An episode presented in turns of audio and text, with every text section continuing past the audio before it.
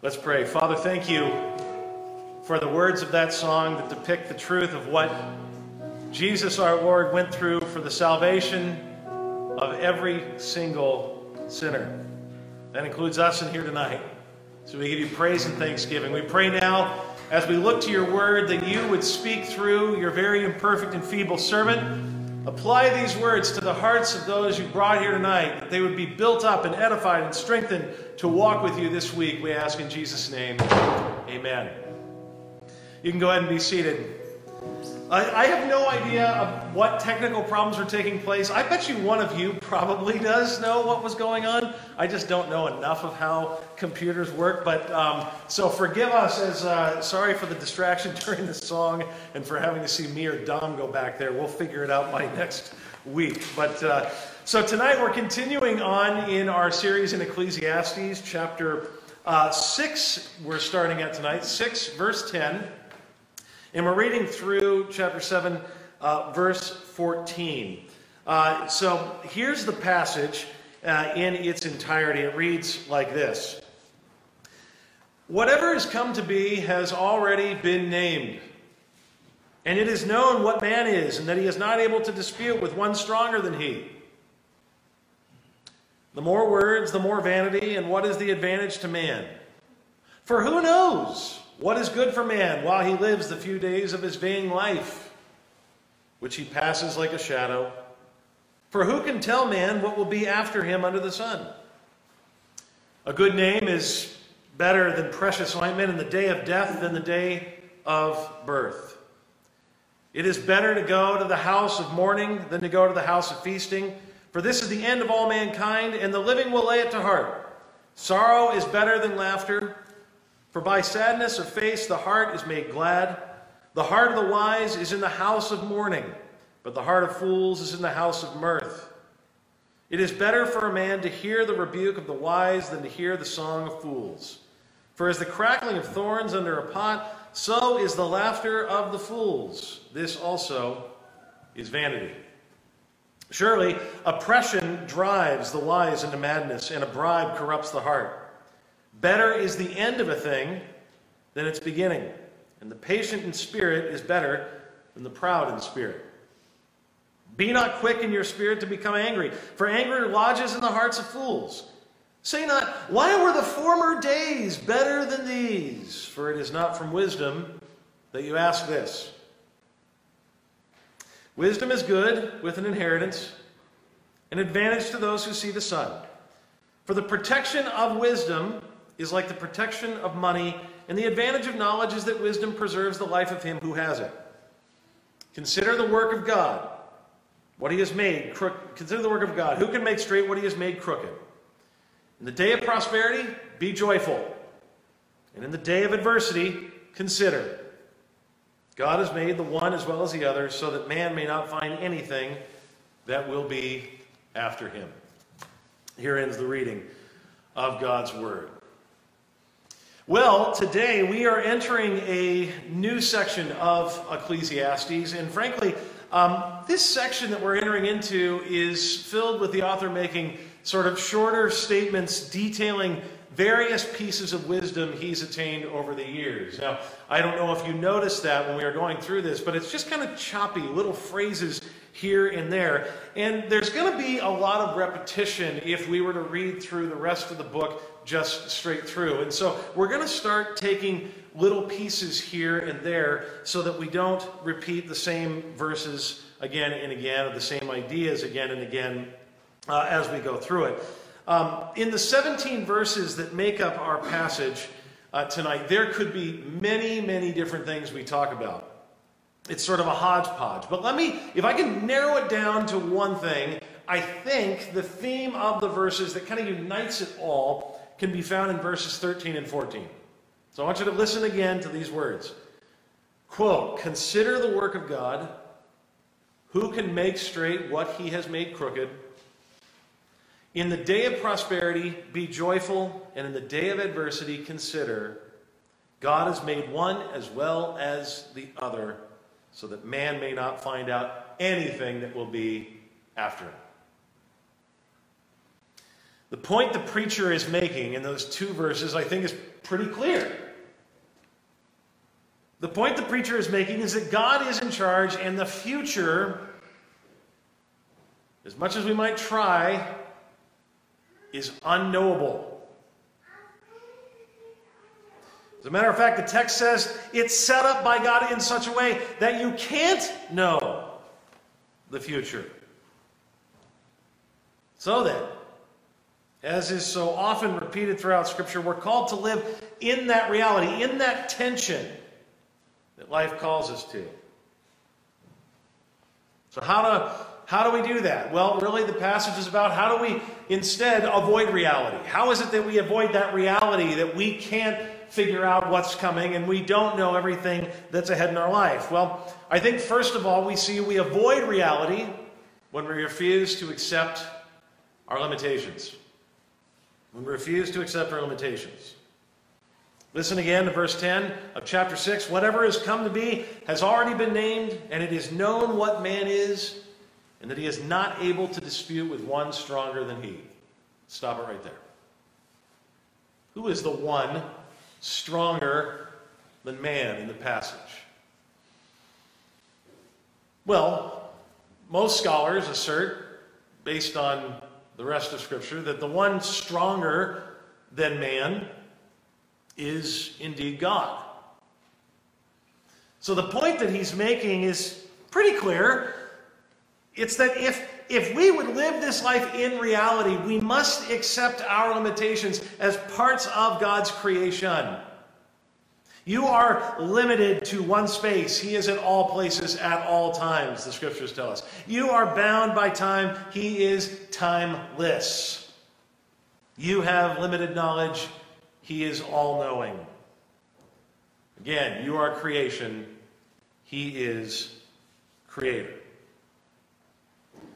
Problems start for us like they did with our very first parents in the very beginning of the Bible in Genesis when we start to believe the opposite is true that we're in charge, that we get to direct our own path, that we control our destiny.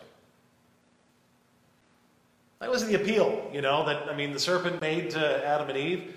The appeal to them was hey, you know, I mean, God's holding out on you, and you can be like God if you eat of this fruit. Which, incidentally, uh, you know, for whatever reason in our art, we have them eating an apple. Probably it wasn't an apple. It, maybe it was probably a fig. After all, that's what they tried to clothe themselves with, right? Fig leaves. I don't know. But anyhow, side note. Uh, our problem is that uh, sin. The root of sin is us thinking that we can be in charge, that we can be God refusing to acknowledge our limitations. So, uh, you know, I, I, just watched a documentary the other day. I, am a kind of a documentary geek at times when I have the time. I watched a documentary the other day called "The Devil We Know." Anybody familiar with this by chance? I think it's fairly new, but it's on uh, Netflix and whatever else is out there, Prime and stuff. I think. Uh, and what the documentary shows is that in spite of corporate leaders at the company DuPont, knowing that there were significant health risks like cancer, birth defects, and other problems connected to the making of Teflon with a specific chemical in Teflon, especially if it got into the water supply, they decided to go forward with the production and manufacturing of it anyway because it was, of course, insanely profitable. Well, of course, it did get into the water supply and now, at least according to the experts interviewed in the documentary, there is not a baby born in America without traces of this particular chemical C8, the main chemical in Teflon, flowing through their blood. It's just a part of who we are now. You see, I mean, there's an arrogance there. There's an we can we think we can control our environments and forget our limitations. Recently, China just admitted to genetic, genetically modifying babies. I don't know what's going to come of that. None of us really do. What could that produce? As we continue down the course of our artificial intelligence, what is it? What's going to happen? What, what are the results going to be? There's all sorts of things that we're sort of on the precipice of discovering. And there's a good side to that. Like, I'm not this curmudgeonly sort of Luddite person that's just like, oh, no technology, go back to the typewriter, darn it. Although after tonight, maybe. After tonight, maybe the typewriter is the way, way to go. But I, I, I, I don't have a problem with technologically advancing, but I do think we ought to quote that famous philosopher Jeff Goldblum in Jurassic Park every once in a while who said, You were so preoccupied with whether or not you could, you didn't stop to think if you should. Talking, of course, about the reintroduction of dinosaurs into the world in that movie. We haven't gotten there yet. Now, of course, it's easy to pick on scientific advancement because that's what movies do, and we watch movies and we're like, the Terminator's gonna get us, we're all gonna die out. You know, that's what movies kind of, but listen, we do this every day in big and small ways all the time. Failing to remember, we are much more limited than we realize. Again, shoot for the stars. Yes, try and go beyond what you thought you could do. Fine, fair enough. But do it humbly with the question in your mind Am I trying to do something that's specifically reserved for the one stronger than I? As he goes on to say in verse 12, For who knows what is good for man while he lives the few days of his own life, or his vain life, which he passes like a shadow? So I think that's the first way we avoid reality. We avoid reality when we refuse to accept our limitations and acknowledge who we are in the grand scheme of things, in the big scope of things. But I think, secondly, the preacher says we avoid reality by refusing to accept hardship, refusing to confront hardship. Let me read for you again what the preacher says. A good name is better than precious ointment, and the day of death than the day of birth. Does that seem extraordinarily sad to you? That last line, the day of death is better than the day of birth? What is he saying? Let me, let me go on. It is better to go to the house of mourning than to go to the house of feasting. For this is the end of all mankind, and the living will lay it to heart. Sorrow is better, greater than laughter. For by sadness of face the heart is made glad. What is he talking about? The heart of the wise is in the house of mourning, but the heart of fools is in the house of mirth, or, or pleasure is what mirth means. It is better for a man to hear the rebuke of the wise man than to hear the song of fools. Let me just let me stop there. Let's take some of these piece by piece. What does he mean? As disparate as these instructions seem at first, what is he talking about? A you know, better, a good name is better than precious ointment. Well, that's another way of saying a good reputation is better than having good stuff. In those days, ointment was an expensive luxury. His point was when he says a, a good name is better than precious ointment, is that it, it may feel nice to have luxury and to have nice things, but in the end, it's better to have a good reputation. Which is harder to obtain? The good reputation. Why? Because to have a good name amongst your peers and amongst your neighbors takes time. That only, that only happens after they've gotten to know you a little bit and they can see that you're a trustworthy person with integrity. So, yeah, good name's better than having the luxury. He says instead of avoiding mourning and bereavement with laughter and pleasure, to use a modern phrase, embrace the cactus. Embrace the cactus. Why? I mean, I love laughter and pleasure. I think you do too. I mean, I see us after church. We're gathering around food, and there's lots of laughter, and that's good. I don't want, if I, I'm not going to come in there after service and be like, whoa, whoa, whoa. Hey, what is all this noise I'm hearing, this laughter nonsense? No. Bible clearly says, no, no, no, you have to take it in context. There's plenty of times in Scripture where both of these things are extolled as good things, even in this same book. But I think what he's saying, if I can read between the lines, is that real growth in life, even real appreciation for life, comes not by pretending that hardship and mourning and death don't exist, by covering them up with laughter and pleasure and all sorts of other easy things, but by embracing the reality that they do. Yes, that's where strength is formed. He says, instead of avoiding rebuke, receive the wisdom in it. You ever had somebody correct you on anything, and instantly you found yourself getting defensive?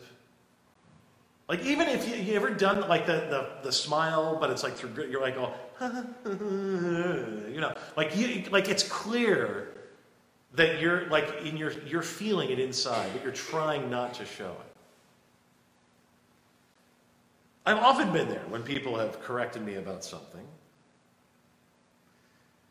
And he said, no, no, no, it's take it. Like, take that. It's good for you to hear that rebuke. It's good for you to listen to that sometimes. Now, it may be that sometimes somebody's attacking you and you have a right to defend yourself. I mean, we live in a world where unfair attacks happen. That's fine, fair enough, and I understand that. But you also know You've had times where you're like, eh, yeah, maybe they, yeah, they probably have a good point. Yeah, maybe there's something to it. Do you get a little time to reflect? Do that. He says, and you won't avoid reality. When I was first training to be a pastor under my mentor, pastor, he gave me some very wise advice about how to live long in the pastoral ministry. And this was his advice. Erick, learn to say you're sorry first. Learn to say you're sorry. Now, why?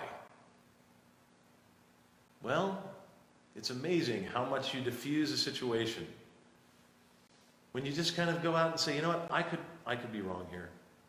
I'm sorry. If there's anything I did that may have been wrong, just brings it all down.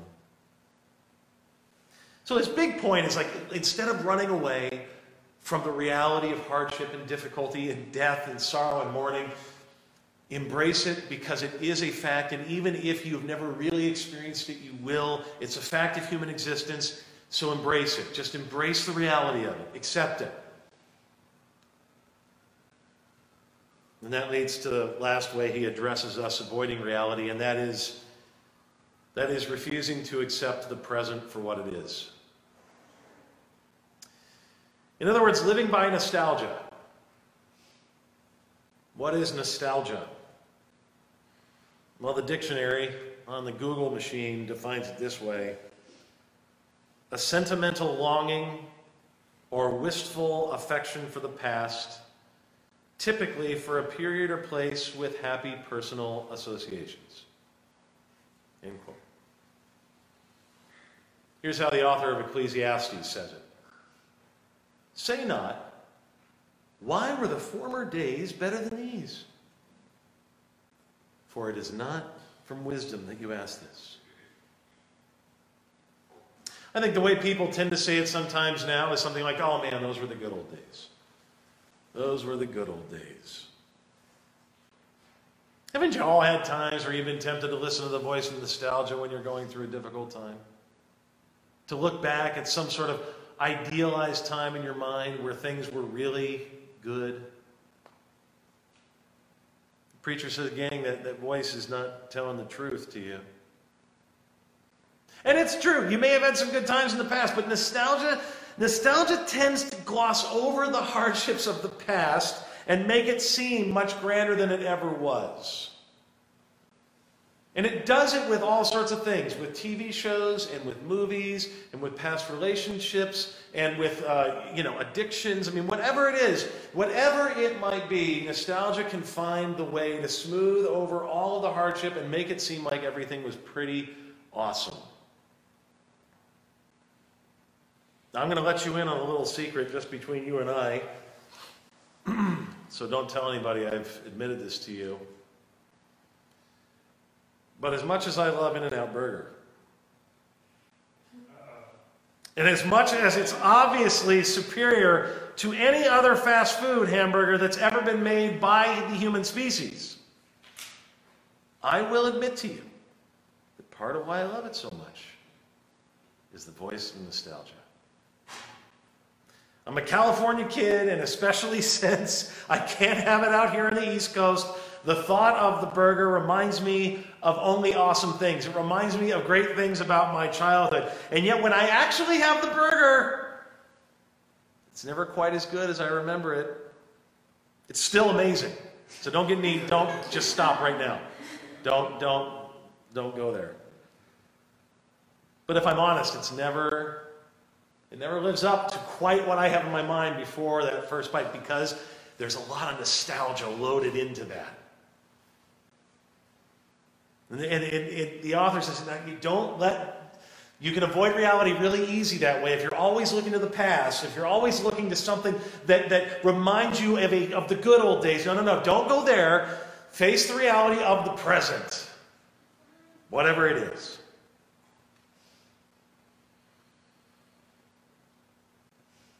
But here's the question I have.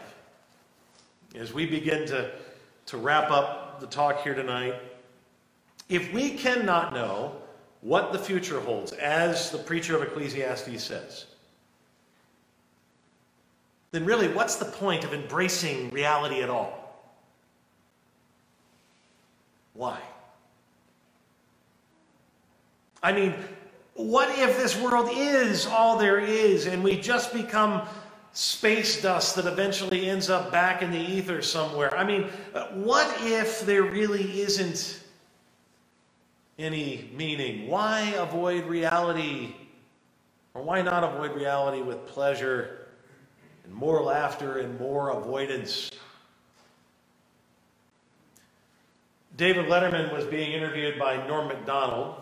Yes, I got that right. Norm MacDonald was the interviewer. David Letterman was being interviewed by him.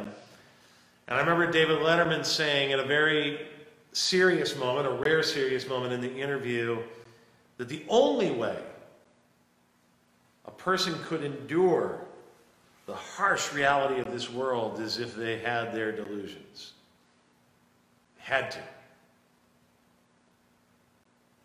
Many others have said the same thing in a very nihilistic time. And so here's what I think the Christian answer ultimately is, because you got to remember the author of Ecclesiastes is not writing from that perspective yet.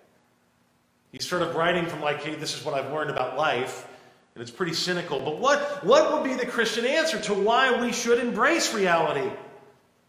Well, I think if, if we would have the humility to embrace our limitations, then, then we must know one who has none is with us. If we would have the strength to embrace hardship, then we must be empowered by one who has embraced the hardship and nonetheless has shown that, his, that it has been beaten. If you would embrace the present, then you must be comforted by one who knows indeed the future and what it holds. And the good news of the Christian story is that Jesus Christ is that one.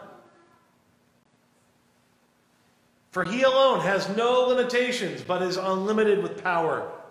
For he alone has embraced the ultimate hardship in his crucifixion by paying the penalty for all our sins, and yet has beaten the hardship through his resurrection.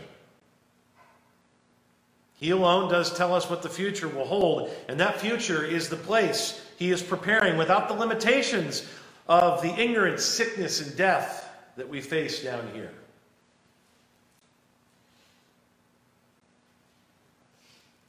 Alcoholics Anonymous has understood for quite some time that if people are going to find the strength to embrace reality as it is, which really that's what the program's all about, they would need to be submitted to a, quote, higher power and be surrounded by and encouraged by other people that have faced the reality of their addiction before. Thus, when, when someone starts off in the program, they very quickly are hooked up with a sponsor, someone who has been sober for longer than them, obviously, to help strengthen them and encourage them in their fight. They never walk this walk alone. And you just can't overstate how important it is having this kind of encouragement from another who has been there is if you would embrace reality. The Bible says that for those who believe, Jesus Christ is with you at all times and he is holding you up. That he, the victor over sin, death, and hell, has given you victory over sin, death, and hell. And so, yes, you can face the day in front of you. It's so important to know that you're not in this walk alone if you would face reality. Pastor John Zoll said one time he was at a AA meeting, and at the beginning, they went around and gave people an opportunity to share any special anniversaries of sobriety. And one man stood up, you know, this is pretty common thing at an AA meeting. One man stood up and, and said, Well, I'd like to announce that this week uh, I'm celebrating 41 years sober.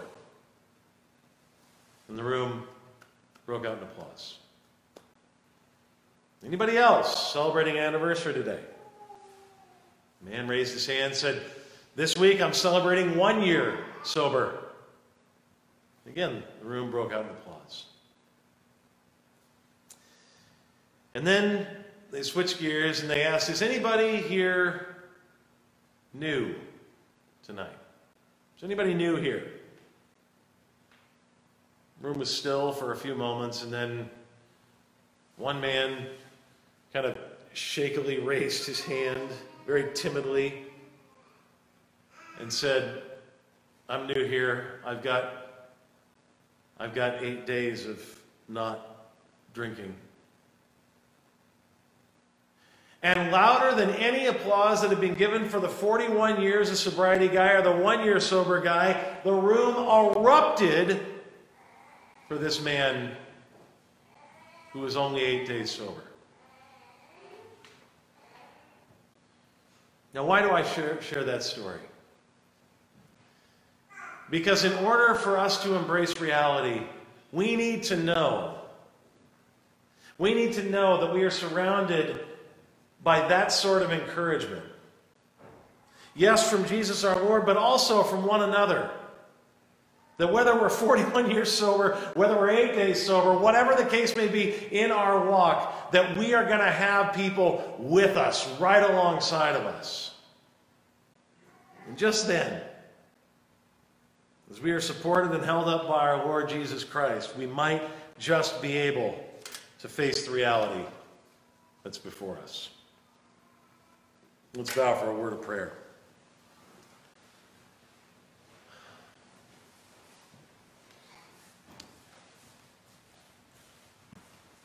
Father, thank you that we are not called to embrace the cactus alone. We're not called to live this life alone. The author of Ecclesiastes is mystified about how we should live in light of the fact that we can't predict anything. But the Lord Jesus Christ tells us that one day all things will be made new, that our future is in His hands. And so, we, Lord, we look to you for all that we need to embrace whatever comes our way. We ask this in Jesus' name. Amen. Before we continue,